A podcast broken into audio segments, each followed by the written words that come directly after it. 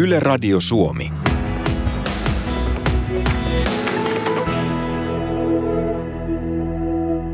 Kello on 18.32.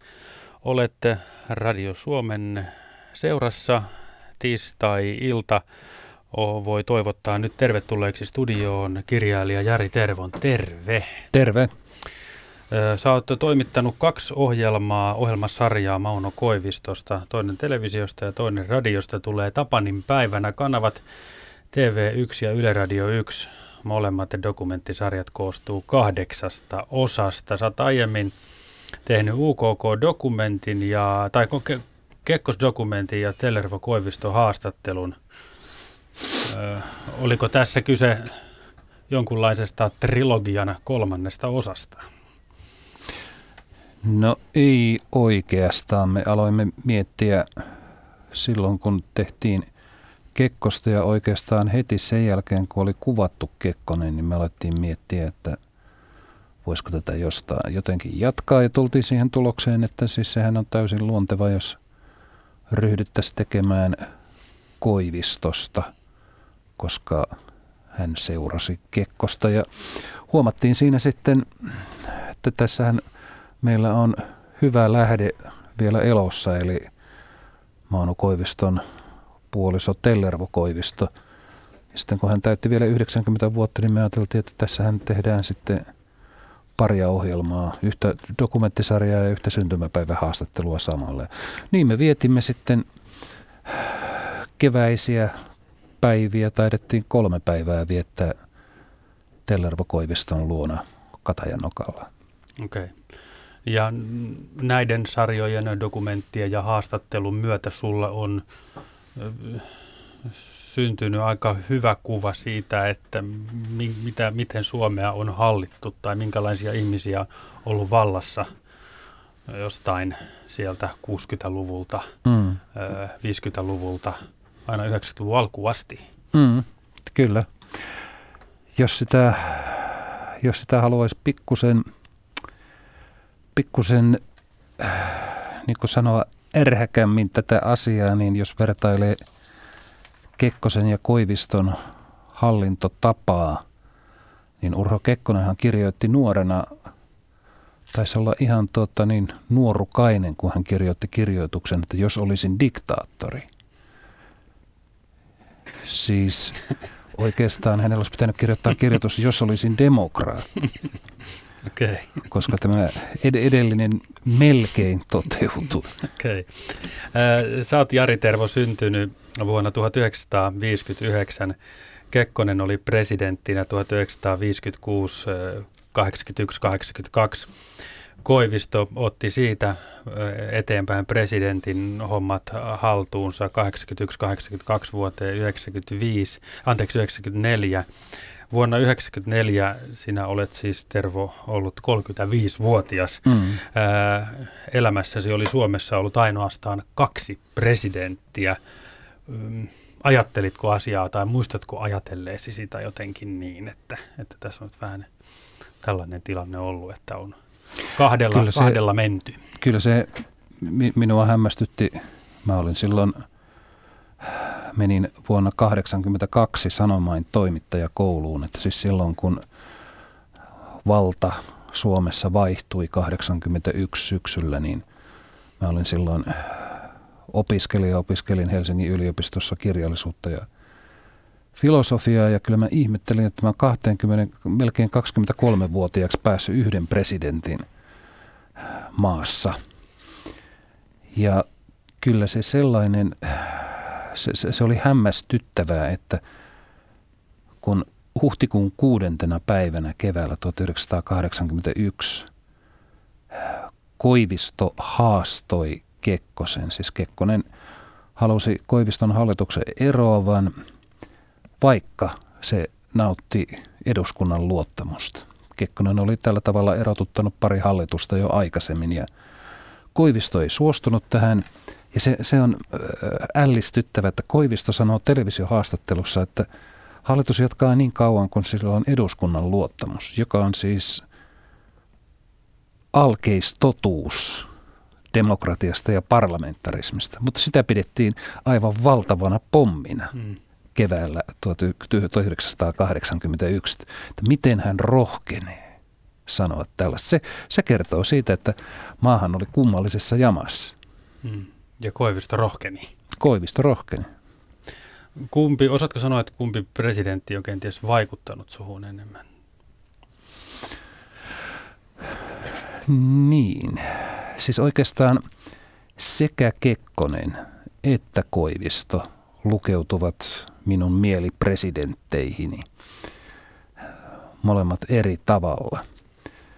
Ja e- ehkä siinä on hieman sellaista kyllä, että ikään kuin aika, se historiallinen aika ja tilanne, jossa Suomi on ollut, se on vaatinut sitten erilaiset presidentit enää 81 ei voinut sitten jatkaa sellaisen, mutta siihen ei olisi hyväksytty presidenttiä, joka olisi jatkanut niin itsevaltaisesti. Hmm. Oliko, oliko jompikumpi näistä presidenteistä siis sulle niin kuin, siis jollain lailla läheisempi tai tärkeämpi? Mutta... Niin, siis en mä osaa sanoa sillä tavalla läheisen. Mä, mä, mä, olen, mä, mä en ole koskaan oikein suhtautunut presidentteihin noin fanituksen kannalta. Et, mm. minun, minun mielestäni ehkä jopa jo silloin, niin siis minä olin, olin nuori runoilija vuonna 1981-1982 esikoisrunokokoelman kirjoittanut ja ei, ei minulla silloinkaan ollut mielessä sellainen asia, että kirjailijan tehtävä olisi silloin, kun maahan tulee uusi presidentti, niin huutaa hurraata vieressä ja heittää hattua ilmaan. Että kyllä ehkä se on parempi, että ottaa yhden taka-askeleen ja laittaa pään kallelle ja katsoo, että mitä hän tässä nyt oikein tapahtuu. No missä olit, kun kuulit Koiviston kuolemasta?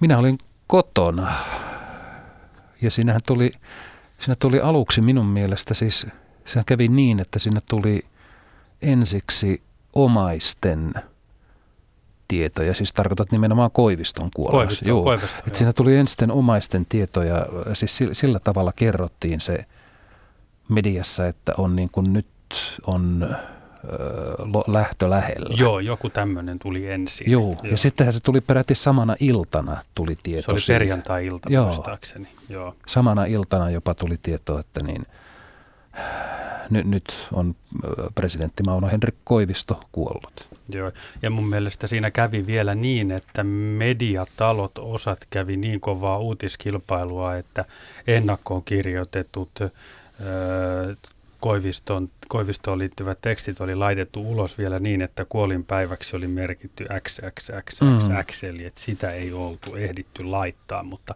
teksti oli kuitenkin valmis ja se laitettiin ulos. Jos oli perjantai-ilta, itse luin uutiset 21.15 ennen kuin kävin nukkumaan ja kun tuli lauantajamuna töihin, niin tässä samassa studiossa aloitettiinkin Manun muisto-ohjelma. Siitä on puolitoista vuotta, se oli toukokuisia päiviä 2017. Muistatko, Jari Tervo, mitä mietit, mietit silloin, kun kuulit Koiviston poismenosta? Kuvittelin, että tästä tulee äh, kansallinen surujuhla ja hämmästyin, että siitä tuli, koska äh, yle, yleensä en ole ennustuksissani hm. kovin tarkka. Sehän oli hyvin va- vaikuttava tapahtuma. Siis Koivistossahan oli paljon sellaista, mikä teki hänet suosituksi. Että hän, on, hän soti rintamalla, että hänen tällaista rohkeuttaan tai kunnokkuuttaan oli hyvin hankala asettaa kyseenalaiseksi. Hän oli pitkä, komea mies – sen lisäksi hän ei koskaan ollut sillä tavalla, hän osasi hyvin taitavasti olla Suomen taitavin poliitikko ja antaa vaikutelman, että hän ei ole poliitikko ollenkaan. Mm. Hän ei koskaan ollut kansanedustaja, eli hän ei koskaan joutunut se, sillä tavalla ikään kuin ny, esimerkiksi nykyisin kansanedustajat joutuvat vastaamaan kaikista ikävistä päätöksistä. Hän ei ollut julkisuudessa koko ajan huonossa valossa, jos nyt koskaan oikeastaan oli huonossa valossa. Ja sitten siinä on sellainen asia, että minun mielestä usein unohdetaan sellainen, että mihin Koiviston kansansuosio perustui.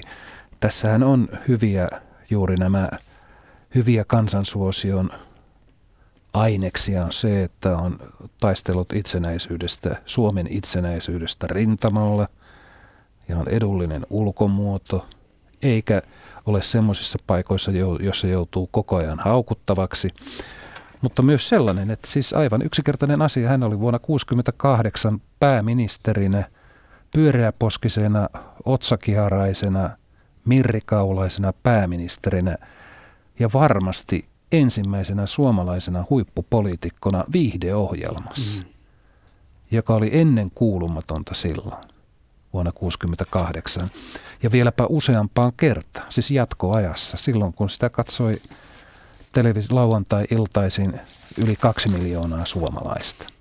Si- sieltä minun mielestä rakentui Koiviston kansansuosio, jota sitten hän alkoi myöhemmin mm. tarvita. Menikö Koivisto tähän ohjelmaan siksi, että hän halusi mennessä? Kyllä se oli aivan täysin tietoista toimintaa. Hän halusi sinne ehkä juuri nimenomaan näistä syistä. En minä usko, että hän suunnitteli itselleen niin kuin uraa viihdebisneksessä, mm. mutta että poliitikko tarvitsee kansan suosiota. Mm. Ja hän on myöhemmin perustellut asiaa hieman sillä tavalla, että ei hänellä ollut koskaan mitään virallista asemaa sosiaalidemokraattisessa puolueessa.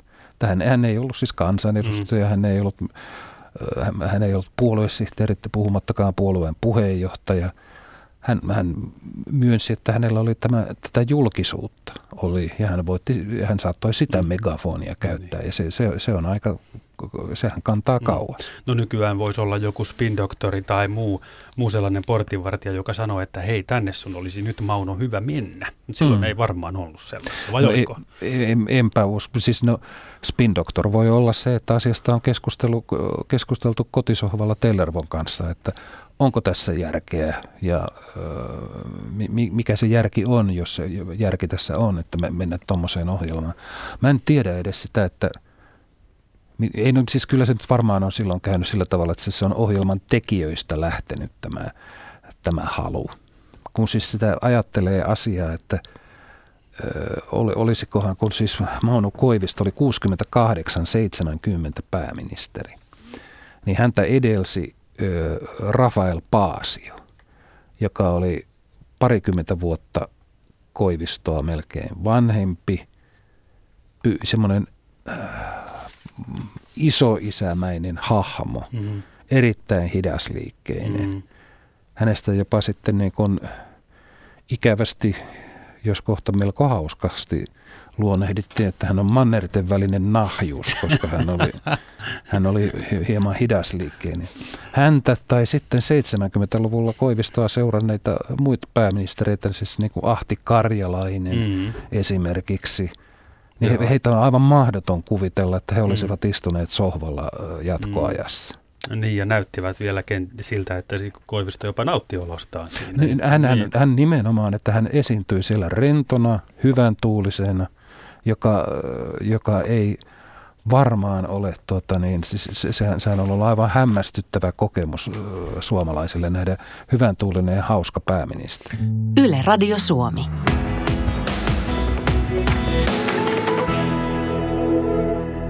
Jari Tervo on Radio Suomen tiistaillan vieraana ja studiossa. Hän on nimittäin toimittanut kaksi dokumenttiohjelmasarjaa edesmenneestä presidentistä Mauno Koivistosta. Toinen sarja tulee televisiosta, toinen tulee radiosta. Molemmat alkavat Tapanin päivänä. Kanavat ovat Yle TV 1 ja radion puolella Yle Radio 1. Molemmat dokumenttisarjat koostuvat kahdeksasta eri osasta. Aihe sinällään Tervolle tuttu on, hän on aikaisemmin tehnyt Kekkos-dokumentin ja tuollaisen aika syväluotaavan Tellervo Koiviston haastattelun, joka, joka taisi olla tämän vuoden puolella ihan tuolla vuoden alussa, kun sitä nähtiin. Uh, huuhkajien EM-unelman toteutumisestakin on toivuttu ja selvitty. Ja nyt Tervo on täällä. Terve. Terve. Oliko Koivisto ö, politiikan suurmies sinun mielestä? Kyllähän oli. Ja sen voi ihan nyt pölyn laskeuduttua, niin sen voi ihan helposti todeta sillä, että niin hänen, hänen aikanaan Kekkosen itsevaltiuteen kallistuvasta systeemistä päästiin sitten normaaliin tai ainakin enemmän normaalia muistuttavaan parlamentaariseen järjestelmään. Koivistohan ihan oli, itse oli tässä aloitteellinen, että presidentin toimikaudet rajataan sitten kahteen peräkkäiseen. Mm. Ja hän kertoi vielä, ja, ja mä muistan kun hän esitteli tätä ideansa puolueelle. Puolueethan eivät tietenkään, tai heidän puolueiden johtohenkilöt eivät olleet välttämättä heti innostuneita, tai, ehkä sen vuoksi nimenomaan Koivisto sanoi, että tässä on pieni karkki tässä asiassa, että tämä koskee myös sitten, kun tämä tulee voimaan, tämä laki, niin se koskee myös häntä. Mm. Vaikka, se, on, va, vaikka hän, se, se ei oikeastaan kuuluisi koskea häntä, koska hänen kautensa ovat alkaneet ennen. Niin, niin näitä se ei kuuluisi koskea, mutta että hän sanoi, että kyllä se koskee. Koska siis aina, ja tämä ei tarkoita mitenkään pelkästään Suomea, se tarkoittaa ka- kaikkia, kaikkia mahdollisia systeemejä, joissa on vallan pitäjiä, niin aina on liian vähän virkoja ja liian paljon miehiä mm. ja naisia, jotka haluavat niihin. Mm. Tämä, että siis Suomi siirretään – systeemiltä, että vältytään siltä, että täällä on yksi mies, mm. joka hallitsee 25 vuotta, vaikka hänet nyt valitaan vapailla vaaleilla, niin, niin silti se ei ole hyvä systeemi ja se aiheutti sitten aikoinaan sen ka- kaikenlaista kummallisuutta, kun korkeat viranhaltijat – ja siihen aikaan jopa professorit. Mm. Ne nimitti tasavallan presidentti. Niin se sehän oli jo 20 vuoden jälkeen niin maassa kaikki. Kaikki, jotka olivat jossain merkittävässä toimessa, mm. niin kaikki olivat saaneet virkansa Kekkosen kädestä. Joo. Niin se, sehän on, se on, se on hyvin epäterve mm. tilanne. Että haluaako siinä, haluaako siinä vaikka itseään pitäisi kuinka riippumattomana mm. viranhaltijana tai professorina tai minä tahansa, niin haluaako hän alkaa purra sitä kättä, joka on mm. ojentanut hänelle leipää ja arvostetun mm. työn?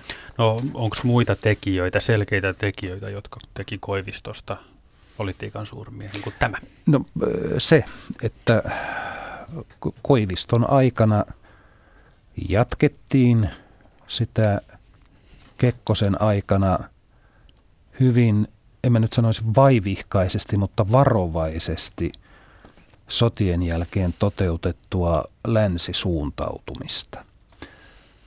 Koiviston aikana haettiin lopulta, Suomi haki Euroopan unionin, tai sehän taisi olla silloin EU, että se oli Euroopan yhteisöt. Joo niin jäsenyyttä.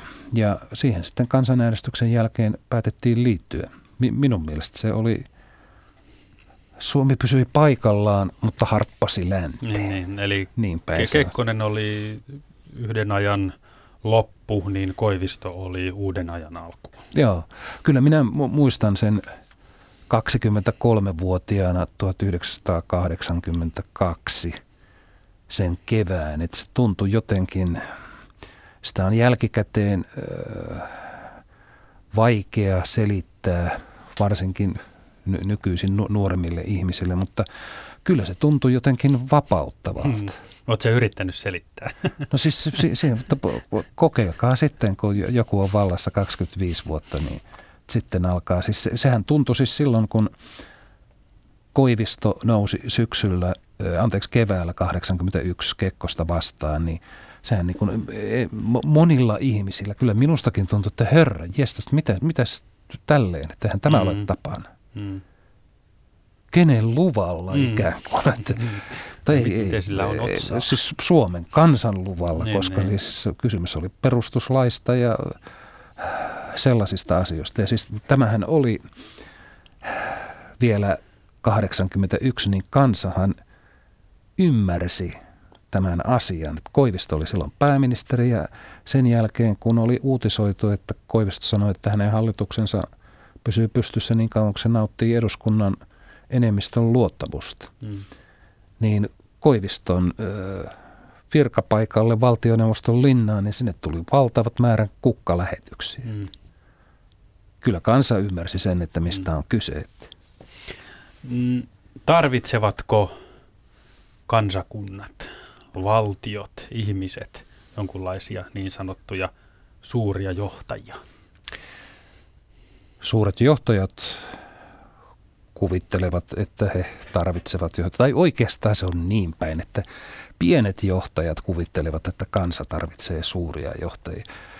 Eh, ehkä se, ehkä tällaisten suurmiesten ja suurnaisten kaipuu on sitten kaipuuta johonkin sellaiseen, että asiat ovat helpommin hallittavissa, kun niitä yksi mies tai nainen hallitsee. Mutta ei, se, ei minua ole koskaan kiinnostanut suurmiehissä, joista, joita olen muutamia vähän lähemmin tutkinut, niin ei minua ole kiinnostanut heistä heidän jollain tavalla määritelty suuruutensa vai vaan pienuutensa. Se, sehän, sitä suuruutta suurmiehissä ja naisissakin enenevässä määrin tuputetaan meille jo ihan riittävästi. Mm kun siis sieltä löytää tästä melkein jo eläessään patsaaksi jähmettyneestä hahmosta, niin kun sieltä löytää ihmisen sisältä, niin se, sehän, on, sehän on sitä, mikä on mielenkiintoista. Mm.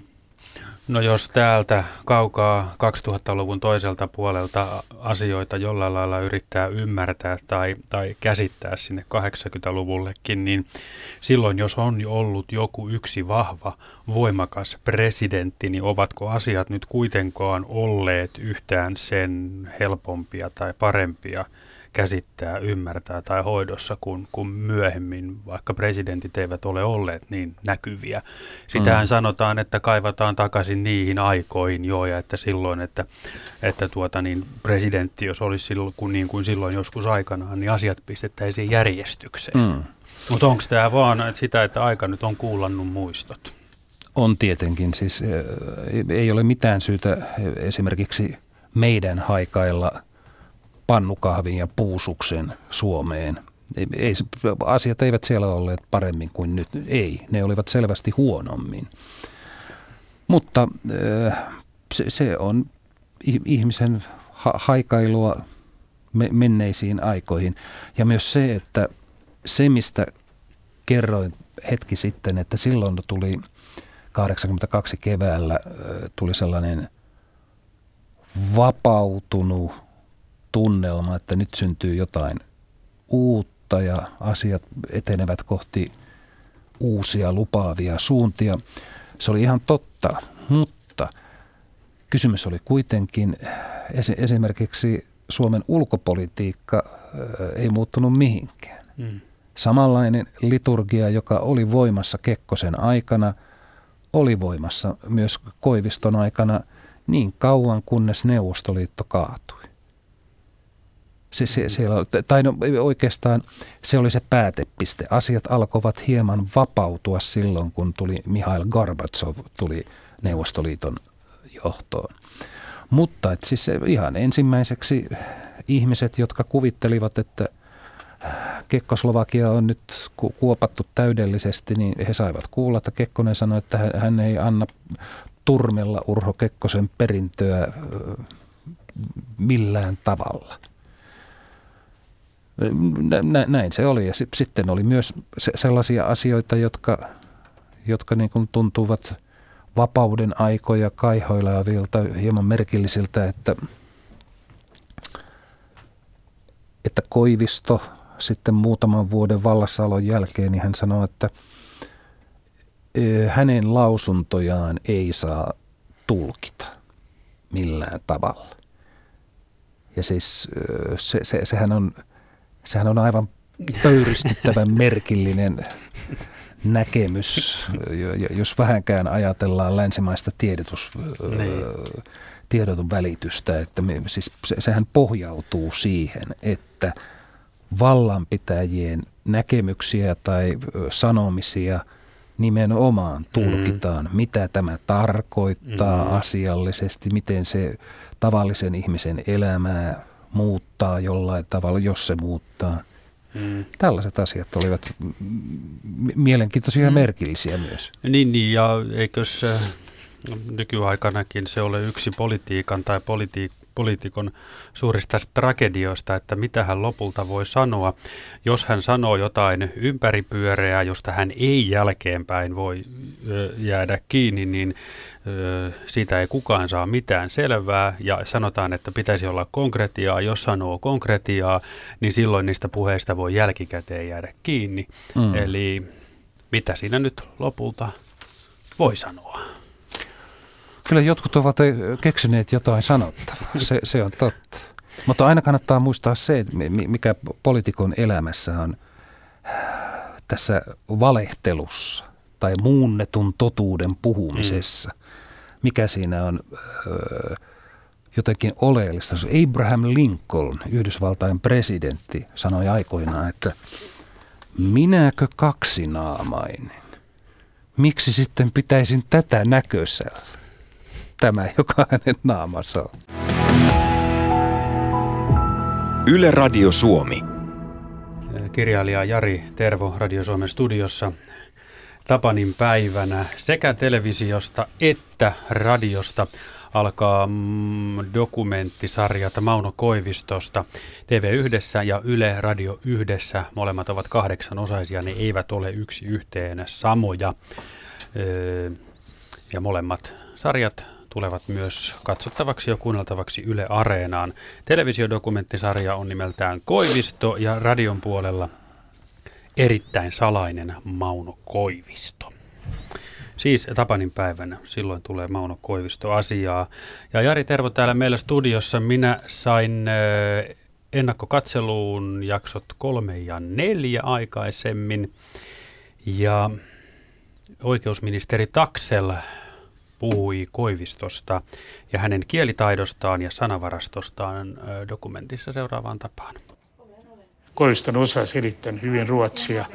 Hänellä oli lisäksi hyvä sanavarasto, mm-hmm. mikä, ja sehän on sikäli poikkeuksellista. Hän ei ollut normaali oppikoulua näin käynyt, että mm. en tiedä mistä syystä, mutta hänellä oli kaikesta päätellen hyvä kielipää. Hän puhui muitakin kieliä.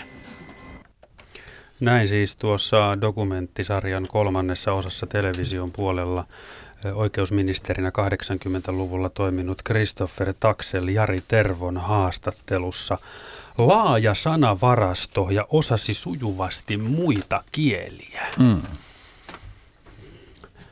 Öö, ei se Täs... nyt niin kuin kovin huono asia. Niin, ja siis, että eihän, eihän tuo nyt mitään avaruustiedettä ole.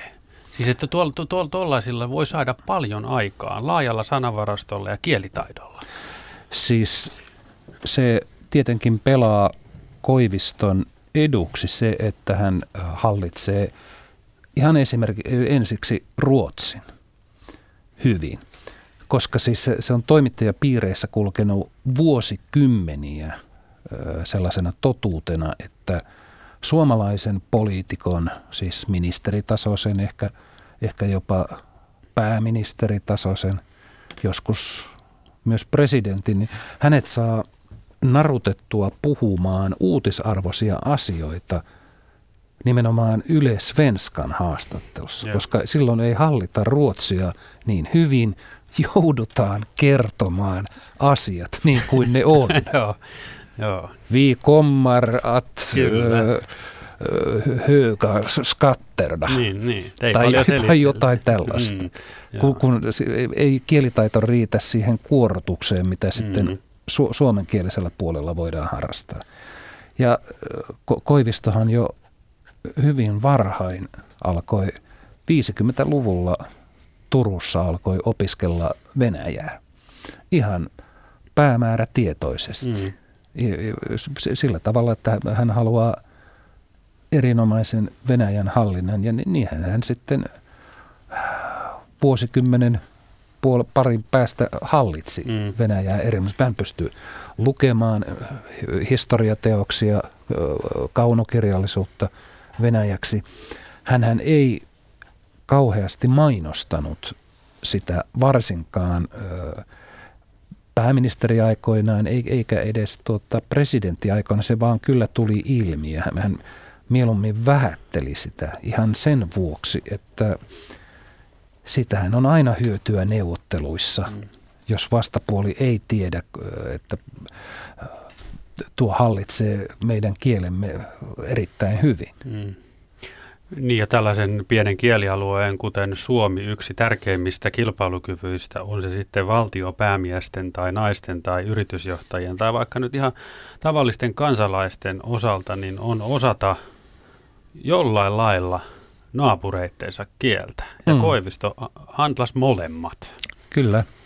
Hän osasi hyvin. Hän, hän oli tämän tutkimusmatkan ja haastattelu turneen aikana selvisi semmoinen mielenkiintoinen asia, että Koivisto on, oli hyvin, se, se ei ehkä sillä tavalla niin kuin tämmöisissä virallisissa yhteyksissä, joissa yleensä kansa näkee pääministerin tai presidentin, niin se ei niissä ehkä tullut tarpeeksi ilmi, mutta hän oli erittäin omaperäinen ja itsenäinen mies. Mm. Mä kysyin ihmisiltä siis, äh, ku- kun tämä valkeni, niin kysyttiin sitten äh, lähes ka- kaikilta sitten sama kysymys, että oliko hän, oliko hän sitten, vaikuttiko hän omaperäiseltä. Mä kysyin myös sen Paavo Lipposelta, joka oli kahdeksan vuotta pääministerinä,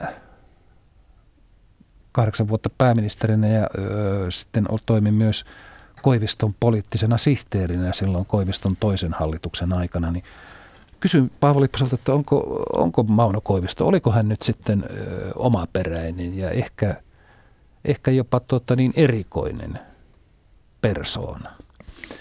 Ja Paavo Lipponen sitten vastasi, että no hän, jos kuka. Ja siis äh, hänellä oli äh, se, se, sellaisia, siis siellä kävi ilmi tällaisia, että kun, kun päämini, nuori pääministeri Esko Aho sitten saa presidentiltä kutsua, että tu- tuletko keskustelemaan ajankohtaisista asioista ja sitten Aho saapuu ja Koivisto laittaa pöydälle taskunauhurin ja Aho alkaa tuijottaa sitä ja presidentti sanoi, että älä välitä siitä, että se, se, se on ihan vaan tota, se on ihan hänen muistiinpanovälineensä, että hän, hän niin kuin haluaa kuulla sitten, mitä hän on puhunut.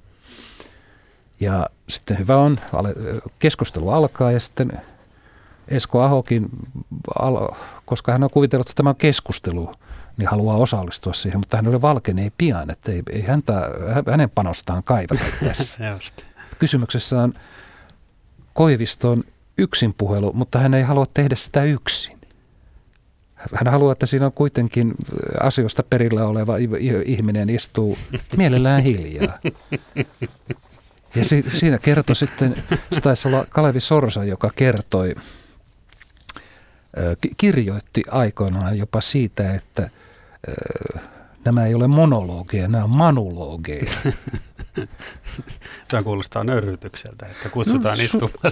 Se, se, se, sitä ei ollut tarkoitettu sellaiseksi. Se- Sitä tehtiin myös muille äh, niin kuin yhteistyökumppaneille mm. tätä asiaa. Ja hänellä on myös sellainen, sellainen minun mielestä viehättävä ja persoonallinen piirre, että hän inhosi sitä, että toimitaan, joku pyrkii toimimaan sillä tavalla, että hänelle jää toimintavapautta, siis Koivistolle, vain vähän. Että hänet laitetaan tilanteeseen, jossa hänen pitää toimia sillä tavalla, kun se toinen osapuoli ajattelee okay, tai on, on halunnut. Ja se, se ulottuu siis ihan pienistä asioista ihan niin kuin merkittäviin suuriin asioihin. Esimerkiksi kassakaappi-sopimus, jossa porvaripuolueet sopivat ö, ennen vaaleja, että he tekevät yhteistyötä ja muodostavat hallituksen sitten, mm. jos paikat riittää eduskunnassa.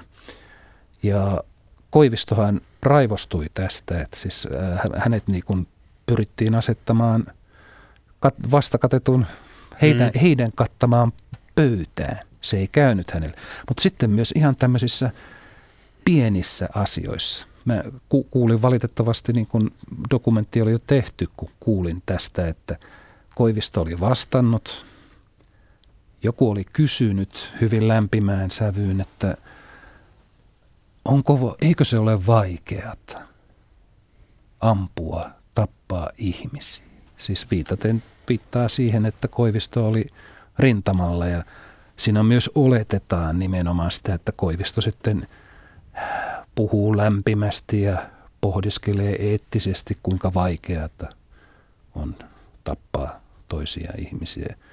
Mutta koska näin oli niin kuin asetettu tällaiset mm. ehdot tavallaan tai mahdollisuudet vastata, niin Koivisto vastasikin sitten, että kyllä se on vaikeat. Varsinkin kun ne pyrkivät pakoon, mm. joka on tietenkin ihan eri asia mm. kuin mitä mm. kysyjä mm. oli tarkoittanut. Mm. Eli siis Koivisto halusi semmoisen laajan skaalan laajan, laajan toiminta-alueen, Nimenomaan josta, jossa hän, hän, halusi, hän halusi ehdottomasti säilyttää kaikissa asioissa aina mahdollisimman suuren toimintavapauden. Mm. Liittyykö tämä myös siihen, että hän, jos halusi mennä ratikalla, niin hän meni ratikalla? Että ei pakotettu autoon? Va- varmaan se liittyy siihen, koska tuota, siis hän, hän vanhempana – vanhempana eläkeläispresidenttinä, niin hän tapasi istuskella Helsingin ratikoissa ja ymmärrän häntä hyvin. Se on minusta sivistyneen ihmisen matkustusmuoto on tämmöinen pienoisjuna keskellä kaupunkia. Mä olen kerran ollut, siis koska me, mekin asutaan Katajanokalla ja Koivistot asuu siinä, asuivat yhdessä siinä – Luotsikadulla, niin olen kerran ollut nelosen ratikassa, johon tuli sitten, nousi Mauno Koivisto. Ja se, se oli herätti tietenkin koko ratikassa, niin herätti kunnioitusta ja hän istuu, istuutuu paikalleen ja sitten siellä oli, e, ehkä se oli sitten Ruotsin laivalle tullut tai, tai jotenkin kuitenkin Katajanokalle harhautunut noin parikymmentä vuotta pääsääntöisesti alkoholia nauttinut kansalainen, joka huomasi Koiviston ja alkoi sitten kovalla äänellä kehua Koivistoa.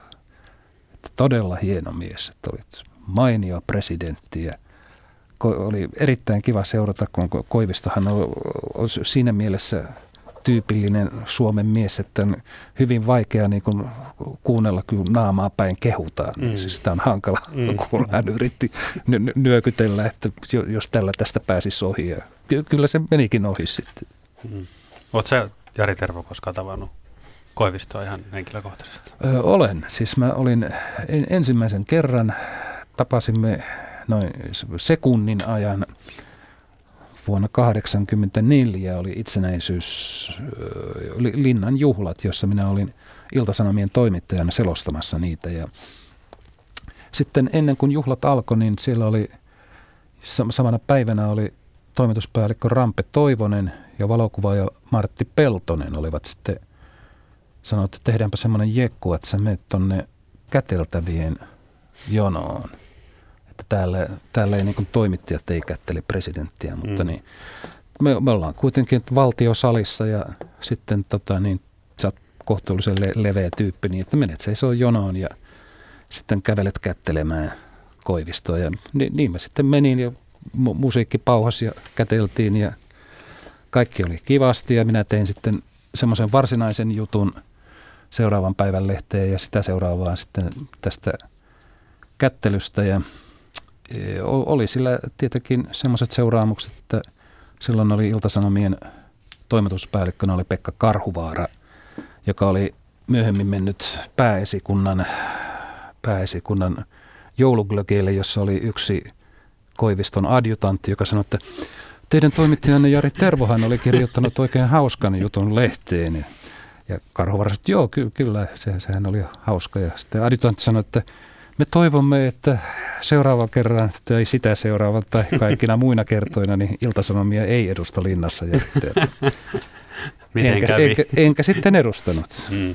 Mutta sen jälkeen minua, minut kutsuttiin muussa ominaisuudessa sinne. Ja sitten toisen kerran tapasimme, se on vuosi 2008. Koivisto on silloin, koska se oli alkusyksystä, hän on silloin 84. Mä olin kertomassa kirjastani, tro, eikö hetkinen, olisiko se ollut 2006, no joka tapauksessa. Olen kertomassa akateemisessa kirjakaupassa kirjastani ja sen jälkeen kun höpötykset on pidetty, niin siellä tulee akateemisen kirjakaupan myyjä tulee kertomaan minulle, että tuolla sivumalla presidentti Koivisto ja akateemisen kirjakaupan johtaja Stig Björn Nyberg keskustelevat, että haluaisitteko liittyä herrojen seuraan. Ja minä sanoin, että ne, en usko, että herrat mitenkään kaipaavat minua siihen. Sanoin, että ky- kyllä he jopa kertoivat näin. Jaha, no sitten menimme ja siis juttelimme niitä näitä siinä. Mauno Koivisto oli siis 84-vuotias silloin, koska tämä oli alkusyksyä. Hän oli, vaikutti hyvävoimaiselta, hyvän tuuliselta. Hänellä oli iso pinkka kirjoja mukana, tai siis ostanut kaupasta – sitä akateemisesta kirjakaupasta ja ne näyttivät käsittelevän enimmäkseen historiaa ja sitten poliitikkojen muistelmia ja niitä oli useammalla kielellä. Ja kun mä lähdin kirjakaupasta, niin mä tajusin, että herra jestas, nyt oli kanta-asiakaspäivä. Koivisto oli lähtenyt kataja nokalta, koska saa halvemmalla kirjoja. Mm. Että hän loppuun saakka niin kun tässä asiassa hän nimenomaisesti mm. eli niin kuin opetti.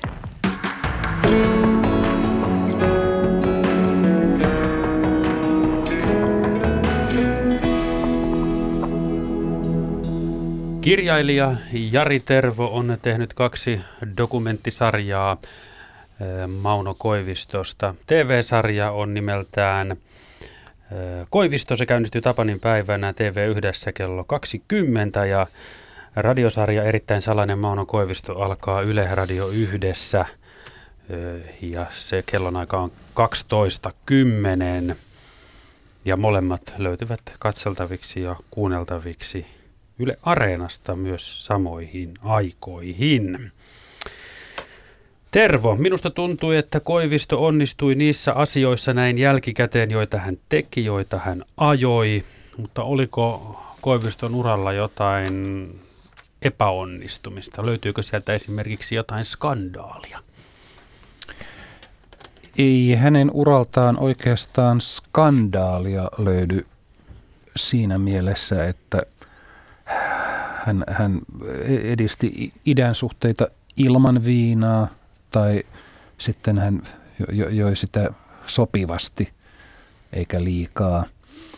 Eikä, hänellä, eikä hän tuota, harrastanut, harrastanut oikeastaan mitään tietenkään ulkoaviollisia asioita, jotka ovat poliitikolle turmaksi lähes aina – Hänellä on oikeastaan siis Nordek on se, sellainen epäonnistuminen, mutta siis se, sekin, sekin hämmästyttävästi ei jäänyt sitten painamaan häntä. Siis se, sehän oli, se, se, se oli pohjoismainen taloudellinen liittoutuma, joka olisi ehkä sitten ehkä sitten se oli Neuvostoliiton mielestä niin se liikaa kallisti Suomea jo sekin liikaa länteen. Mm. Oliko Koivistolla heikkouksia? Vai oliko hän tiedä, kuin vesi? On, onko, onko se, hei, se, kyllä se tietenkin voi olla heikkous, siis sellainen asia, että hän, hän todella rakasti näitä manologejaan, että siis hän, hän tiesi mielestään asiat, en mä nyt tiedä voisiko sanoa paremmin, mutta ainakin hyvin. Hän, hän todella otti asioista mm. selvää sillä tavalla, että siis siitä hän on amiraali Kaskeala muistaakseni on kertonut siitä, että siis se oli aivan ällistyttävää, että kun oli puhetta ohi mennen puhetta jostain uusista aseista, taisi olla sukellusveneissä käytettävistä aseista, jota oli Yhdysvalloilla ja sitten Koivisto kysyi, että tarkoittaako se tätä ja tätä ja tätä järjestelmää, joka mahdollistaa tämän ja tämän mm. ja tämän. Mm. Ja Kaskeala oli sitä hyvin tyrmistynyt, että mi- miten siis, että se, se, se ei ole ihan kaikilla sotilaillakaan pysy hallussa tämmöinen asia. Mutta ko, tämä oli esimerkiksi sotahistoria, mm. oli Koiviston lempiharrastuksia. Mm. Mutta siis äh, kyllähän se selvisi ilman skandaaleja, ilman tota, äh, suuria, mutta toisaalta siis suuria poliittisia epäonnistumisia. Kyllähän se tietenkin lähellä oli silloin, kun porvaripuolue teki kassakaappisopimuksen siitä, että he muodostavat hallituksen, jos he saavat äänten enemmistön. Tässä asiassa siis on hankalaa se, että että kukaan ei ole oikeastaan voinut vastata siihen, että miksi te teitte kassakaappisopimuksen. Miksi, miksi tämä sopimus oli, miksi se oli salainen? Miksi sitä ei voinut kertoa julki? Että onko, onko se, oliko se, siis se, se on niin se huono puoli tässä porvaripuolueiden kannalta. Totta kai he saavat tehdä sopimuksia, mm. mutta kivahan se olisi tietää, että tuota, äänestäjien sen, että tämmöinen sopimus on olemassa. Mm.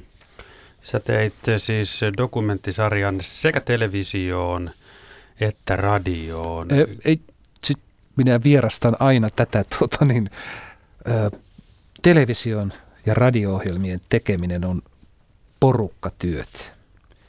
Se, se, se, se, siellä on käsikirjoittaja, siellä on ohjaaja, siellä on kuvaaja, siellä on leikkaaja – kaikkea mahdollista. Se, se vaan nyt tämmöisessä, tämmöisessä tahtoo sitten ikään kuin tiivistyä, että minä olen tässä tämän ryhmän edusmiehenä. Mä, mä, mua, mua hävetti Kekkosen aikaan jo sellainen asia, että kun ihmiset tuli kadulla sanomaan, että se on hieno sarja, että mm. oppa tehnyt hienon sarjan, että kyllä on suuren moista. Ja Joo. Mä, mä sitten niin mietin, että voi, m- miten mä nyt sanon tuota, niin hänelle, että – kun hänellä selvästi oli ajatuksena se, että se on se Tervo, on se hurjan ahkera mies, on tämmöiset pienet filmin pätkätkin, se on käynyt mm. noukkimassa. Mistä se on löytänyt ne ja kaikki laittanut yhteen näin ihanasti. Ei no se niin, niin se, se oli hyvä, että se tuli tässä sanotuksi ja sen takia olen aikaisemmin käyttänyt tässä ohjelmassa sanaa, että olet toimittanut, mutta kerroit, minkälaista näitä ohjelmia oli tehdä? Aivan. Mm, siihen olin tässä tulossa. Aivan mm. ihanaa. Siis Tämä on tietenkin vaarallista sanoa, koska tuottaja tulee ottamaan tämän mahdollisessa tulevissa töissä esille, kun sanoit, että olisin tehnyt tämän ilman palkkaa tämän homma. Mä olen lukenut koko ikäni kiinnostunut politiikasta ja historiasta. Ja siis politiikasta sillä tavalla, että minua ei kiinnosta äh, halutta pyrkiä kansanedustajaksi tai jotain tällaista, vaan seurata sitä ja pohtia sitä ja siinä tulee kaikki ikuiset vallankäytön asiat kysymykseen. Ja mä olen ollut sitä kiinnostunut kahdeksanvuotiasta lähtien. Mm. Siitä lähtien, kun isäni äh, riiteli harvasen ilta A-studion kanssa kova äänisesti Niin minusta sitten, sitten kun tavallisesta suomalaisesta miehestä saa niin tämmöiset, tämmöiset asiat niin kuin irti kovin tunteikkaita ja intohimoisia mm. reaktioita niin kuin minun faijasta, niin että tässä täytyy olla jotain mielenkiintoista. Erittäin hauskaa, valaisevaa ja kun, siinä käy yleensä niin, että kun tutkii jonkun ihmisen toimintaa enemmän, niin sitä sitten vääjäämättä alkaa, alkaa oikeastaan pitää hänestä enemmän, koska siis siinä nä- näkee sen, että mi- mitkä asiat ovat johtaneet siihen, että hän on tätä mieltä sitten niin kuin loppujen lopuksi koko aktiivielämänsä. Jari Tervo, kiitoksia. Kiitos. Yle Radio Suomi.